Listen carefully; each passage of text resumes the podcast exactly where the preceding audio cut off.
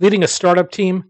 Whether you're delivering a sugar rush, stocking coffee, or getting a regular delivery of snacks, Office Depot has solutions that fit every startup culture, from getting those first business cards and stationery to ordering fleece pullovers with your new logo.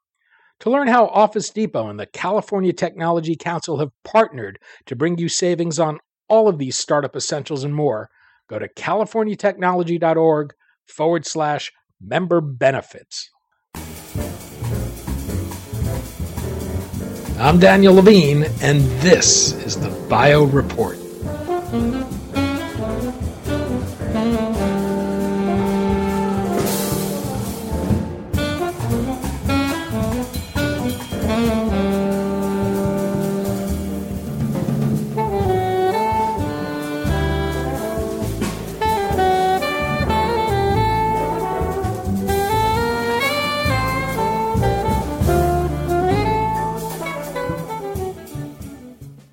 Nonsteroidal anti inflammatory drugs are the most widely used medications in the world.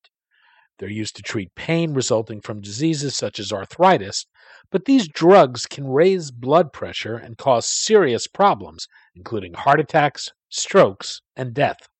We spoke to Paul Waymack, founder, chairman, and chief medical officer of Kitov Pharmaceuticals, about its efforts to bring to market a combination therapy that addresses these safety concerns. Waymack discussed the issues surrounding pain medications, his company's approach, and how the company's smart FDA strategy is significantly cutting its cost and time to market.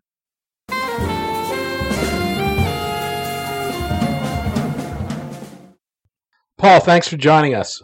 It's a pleasure. We're going to talk about the effort to bring safe and effective pain medicines to market, the benefits of a good FDA strategy to accelerate development and contain cost, and the efforts of your company, Kitov Pharmaceuticals. Uh, but I thought we could begin with the problem of pain itself, which in many ways is a poorly met medical need that's been plagued by the side effects of these drugs. What's the state of pain care and, and why has it been so difficult? Well, the state of pain care is inadequate right now. We certainly have drugs that can control pain, but as you mentioned, the side effects are rather onerous. We have a drug such as Tylenol, which is good for a minor pain, for a headache, but it doesn't really provide adequate efficacy for significant pain. For significant pain, we really only have two classes of medications. We can use narcotics, which are very good, but they have numerous side effects that everyone is aware of. Uh, they, you can overdose on them. They lead to chronic constipation, to drowsiness. They have a number of problems. The nonsteroidals have been on the market for a half century. These are also very efficacious, but they have two major problems of their own. The first problem that's been recognized almost from the time they came on the market is their propensity to cause ulcerations of the intestine, major ulcerations. The FDA estimates that they get up to 20,000 reports a year of people dying from hemorrhage from these medications. Obviously, this is a major problem. This was the impetus for developing the COX-2 drugs. The ones of which we're probably all familiar are Vioxx and Celebrex. Because these were COX-2 inhibitors, they were able to control pain while avoiding most of the gastrointestinal ulceration problems. However, as everybody is also aware, over 10 years ago, it was discovered that patients receiving Vioxx and then the other nonsteroidals are at an increased risk for developing heart attacks, stroke, increased blood pressure, and death. This was a major discovery, a major finding. It led to Vioxx coming off the market. It led to very important FDA meetings, position papers, and eventually in the spring of 2005, it led to the FDA requiring that all non-steroidal drugs, be they COX-2 such as Celebrex, or the non-selective ones such as ibuprofen, Motrin, Advil, Aleve, all of these nonsteroidals have a black box warning saying this drug increases your risk of heart attack, stroke, death, high blood pressure, all of the life threatening cardiovascular problems. So, this is the conundrum for physicians. Patients have pain. In the United States, 27 million Americans have osteoarthritis, a disease that doesn't go away. It only gets worse. It causes pain. And yet, we haven't had safe medications for treating this pain.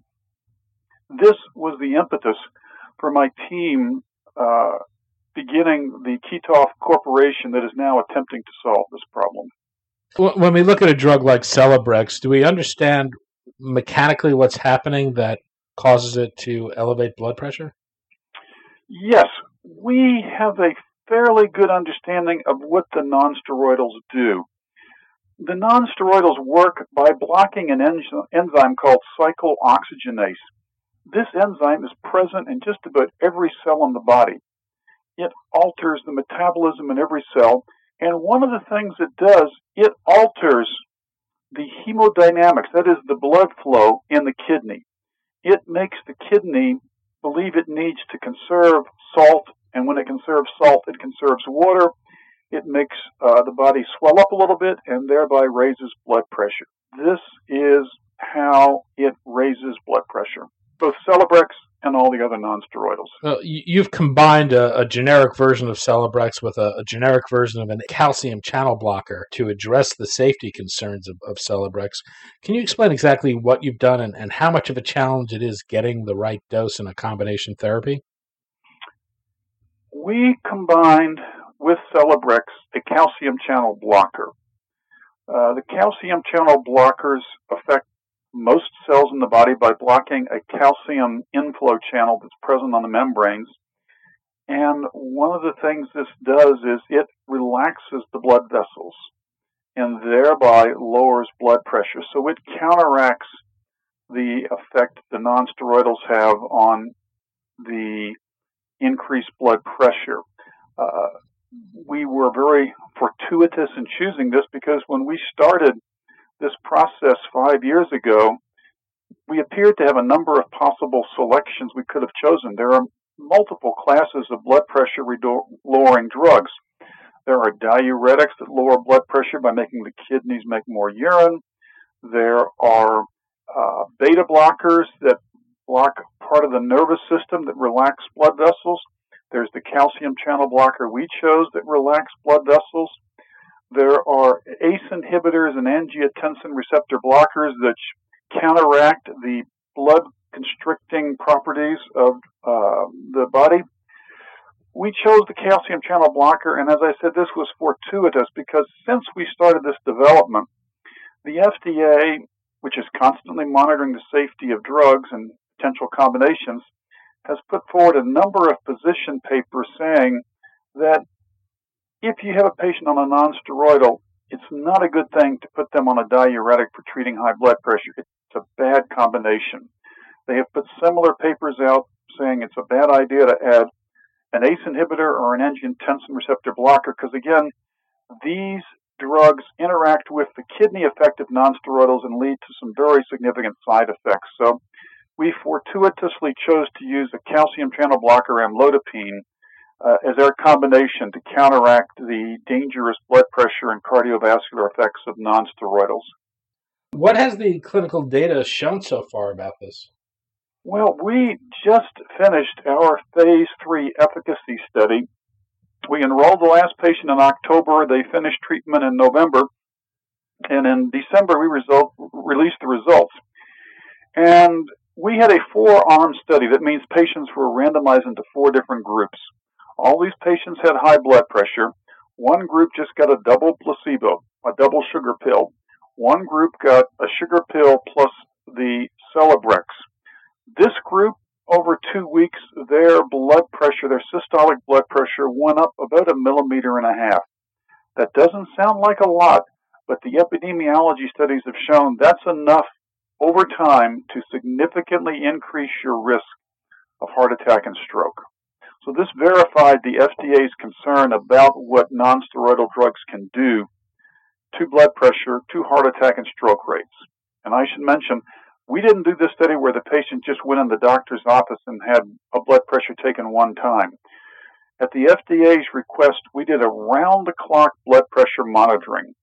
Patients went to the doctor's office, they had a cuff put on that had a mini computer, and every 20 minutes for 24 hours, the cuff would inflate and automatically record the blood pressure. So we were getting around the clock measurements, and this verified the FDA's concern about celebrexibate nonsteroidals. The other two groups in our study, one group got just our calcium channel blocker amlodipine. And what we found, not surprisingly, is it's a very good drug for lowering blood pressure. It lowered blood pressure almost 9 millimeters when we were looking at the systolic blood pressure during the daytime. But the big surprise was when we added Celebrex to the amlodipine, whereas almost everybody predicted we would have lost some of this efficacy, we would have lost some of the effectiveness.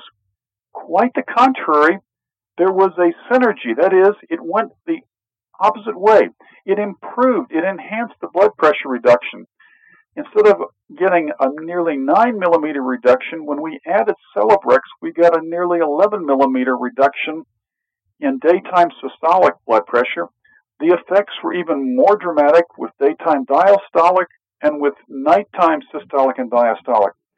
So, for reasons we have not yet discerned, although Celebrex alone raises blood pressure, when it's added to amlodipine, it does the opposite. It enhances the blood pressure reducing effect of amlodipine. This was obviously a most pleasant surprise to us. It emphasizes that this is going to be a very safe combination, unlike the danger of combining a diuretic, an ACE inhibitor, or an angiotensin receptor blocker with a nonsteroidal. Does the use of the combination therapy pose any kind of a problem for people already using blood pressure medications? Well, this will be an individual decision for the patient's doctor. Uh, he or she will see how the patient is doing. If they are doing well on a blood pressure reducing drug and a nonsteroidal, they will probably keep the patient on it. However, if they are not doing well or if the patient has been on one blood pressure reducing drug, say a diuretic, but now the doctor has determined that the patient needs a nonsteroidal, then the physician, she or he is faced with the fact that the FDA has said the data the data indicate if you combine a nonsteroidal and a diuretic, you lose the diuretic's effect of lowering blood pressure, you risk problems with the kidney, so, in that circumstance, I think physicians will have to strongly consider switching over to a combination such as ours. Your team has a, a fair bit of depth in terms of FDA experience. In fact, your regulatory prowess is a key part of your business strategy. As companies think about ways to accelerate the drug development process, I think regulatory strategies tend to focus on exploiting mechanisms for accelerated approval processes and things like that.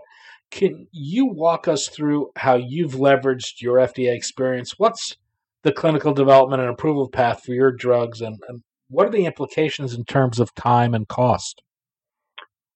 As you mentioned, Kitov was begun by ex FDA people. I'm an ex FDA physician.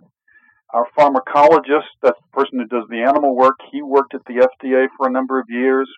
Our chemist worked at the FDA for a number of years. So our team was entirely consisting of people who had FDA experience, who understood how the FDA worked.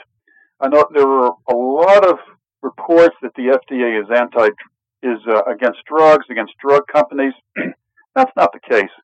The FDA is against bad drugs, but the FDA realized they're all going to get sick one day. They, their families, they want good drugs on the market. So I think the critical thing a lot of people forget is the FDA wants to work with you, and that's what we did. We, when we met with them, we respected what they knew. We worked with them to develop a plan. Um, we had a combination drug of a nonsteroidal and a cardiovascular drug. We recognized that the, really the critical part of our development was not the nonsteroidal component. We knew it was going to prevent pain, treat pain. That was a given. We knew that it would by itself raised blood pressure. That was a given. The question was the cardiovascular component, the blood pressure drug. So we did something no one else had. We said we're not going to have our drug in the anesthesia analgesia division, we're going to attempt to put it in the cardiovascular division where the expertise with heart and kidney drugs resides. So we took some time and we worked with the FDA and together there became an understanding that yes, your combination belongs in the cardiovascular division. And we have worked with them to get what is, yes, it's a very short path to market. We were only required to do two clinical trials. We had to do what is essentially a generic drug development process. If your audience is aware, to get a generic drug to market, you don't do animal studies. You do the same chemistry as the innovator, and then you do one, what's called a phase one bioequivalence study, which shows that the blood level with your drug is the same as the innovator since it's the same chemical. We had to do that for our combination, showing that our Celebrex component and our amlodipine blood pressure component got the same blood levels as which you could buy now off the shelf. But then the cardiovascular division said, and then we want to see what exactly does this combination do to blood pressure. And we only need 150 patients for two weeks. We know that blood pressure drugs, after a couple of weeks, you've got the full effect. Beyond that, it's not necessary. So, with a number of meetings with the FDA, we designed this phase three study, which was only 150 patients for two weeks. We got our endpoint set up uh, got agreement through what's called a special protocol assessment, and we went forward and did this study. And so we are now looking at the fourth quarter of this year, 2016, submitting our new drug application for our combination drug product. Uh, how did that compare to, say, going through the analgesic division? Uh, well, classically, the anesthesia analgesia division has desired uh, a more standard NDA with dozens of studies involving thousands of patients treated for up to a year. So it would have been a far more expensive and prolonged process if we had been in that division. Yeah, I think of Horizon Pharmaceuticals and its drug Duexis, which combined ibuprofen with the ulcer medication famotidine. Did you learn anything from their experience with the FDA? Well, uh, their drug Vimovo, it, it is it is a drug which was trying to treat one of the two problems that occur with nonsteroidals. I mentioned before that nonsteroidals cause two life-threatening problems. One is the cardiovascular, the other is the gastrointestinal ulcer. Now, Celebrex doesn't have that because it's a COX-2, but Horizon's Vimovo is not a COX-2, it's naproxen, and thus it has that problem. So they said, let's eliminate that problem by adding an ulcer drug to the naproxen. They did that. They went to the anesthesia analgesia division. It took them a number of years. It took thousands of patients. These people were treated for up to a year. Um, I believe the cost for this development was over $100 million. Eventually, they were approved, and it's a successful drug now. Uh, it's being marketed by Horizon. It was developed by Pozen, but it's marketed by Horizon, and I believe last year in the U.S. their sales were over $200 million but it was still a very long, many year, uh, many trials development program as opposed to our short, quick, relatively inexpensive development program. What's the plan going forward? Are you seeking a partner to market the drug? Yes, we are. As you mentioned, our expertise is our regulatory. Uh, we are all, all of our scientific people have worked at FDA. And so we have that expertise. We don't have a marketing expertise. Uh, having successfully completed the clinical development, we are now looking to license this to someone who can then sell the drug in the U.S. and outside the U.S. And what our plan is to do next is to use our regulatory expertise to identify a new drug or drugs to take to market. I, I mentioned we were all ex-FDA people. Before we formed Kitov, we were we had a consulting group that helped startup biotechs and universities develop drugs. We still get phone calls from these people, and we are now uh, looking to identify another drug where we, with our regulatory expertise, can identify a shorter path, cheaper path to market, so that we can move on to another drug. That's our plan because we freely admit marketing is not our expertise, it's regulatory. What's the pipeline behind this? Is the strategy to do similar combinations, or is it more focused on leveraging your regulatory expertise to cut cost and time to market?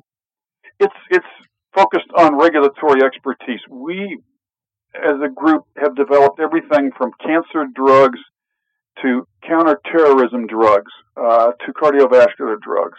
The process is, is really all the same for all these, uh, more so than it's different. Uh, so we are looking wherever we can identify something where we can add significant value because of our regulatory expertise.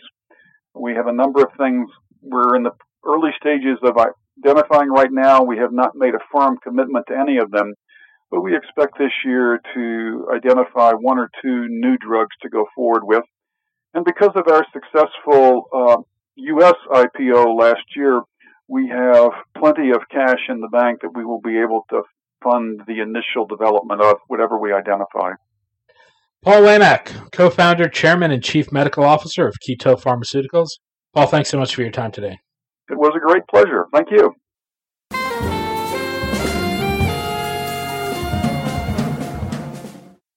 Thanks for listening. The Bio Report is a production of the Levine Media Group. To automatically download this podcast each week, subscribe to our RSS feed or through iTunes or other podcast manager.